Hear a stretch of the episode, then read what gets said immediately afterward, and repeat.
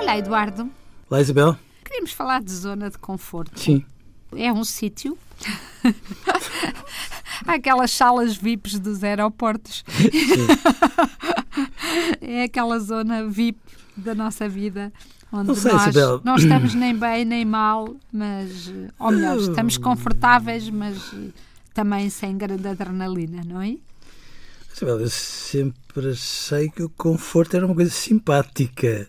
Sim, É assim ter um sofá grande para uma pessoa se sentar, um O colchão onde a pessoa se possa esticar, um trabalho muito perto de casa, não é?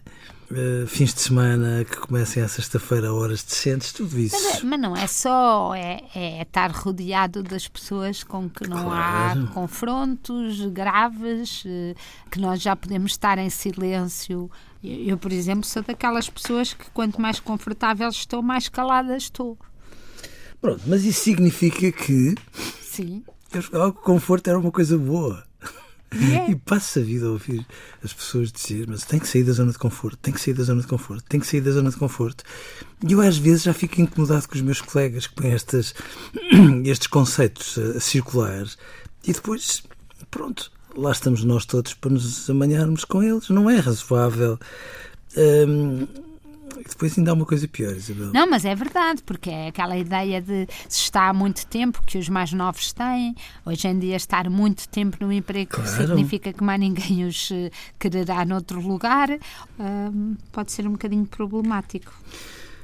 Pronto, Isabel, e foi aí que eu parei a perguntar o que é que é isto, porque de repente, para todas as pessoas repetirem, até parece que é- é- faz sentido para elas e todas cumprem isso como deve ser. E, a mim parece que passamos a chamar zona de conforto não à comodidade, mas ao comodismo. Ao comodismo. Sim. E que passamos a assumir que, pronto, eh, está a ver como é que nós somos, não é? De antes falávamos de preguiça, agora falamos de falta de motivação.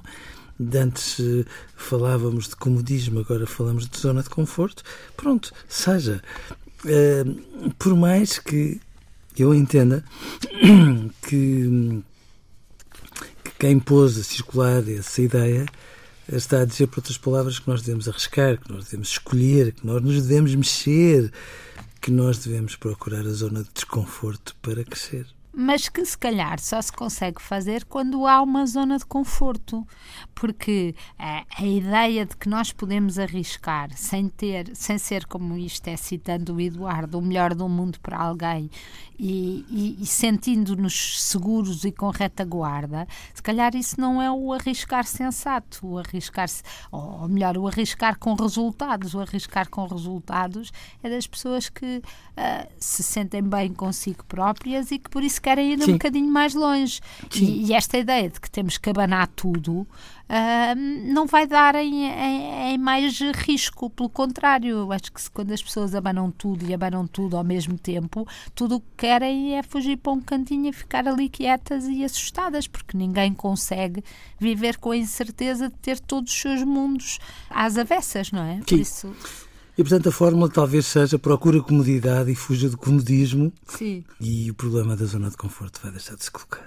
Sobretudo, não, isto é um apelo aos ouvintes, hum, as palavras não são assim tão inocentes e se calhar Não antes, das, antes de as aceitarmos temos que as discutir e se calhar estamos a aceitar estes slogans com demasiada facilidade. Eu assino para baixo, Isabel.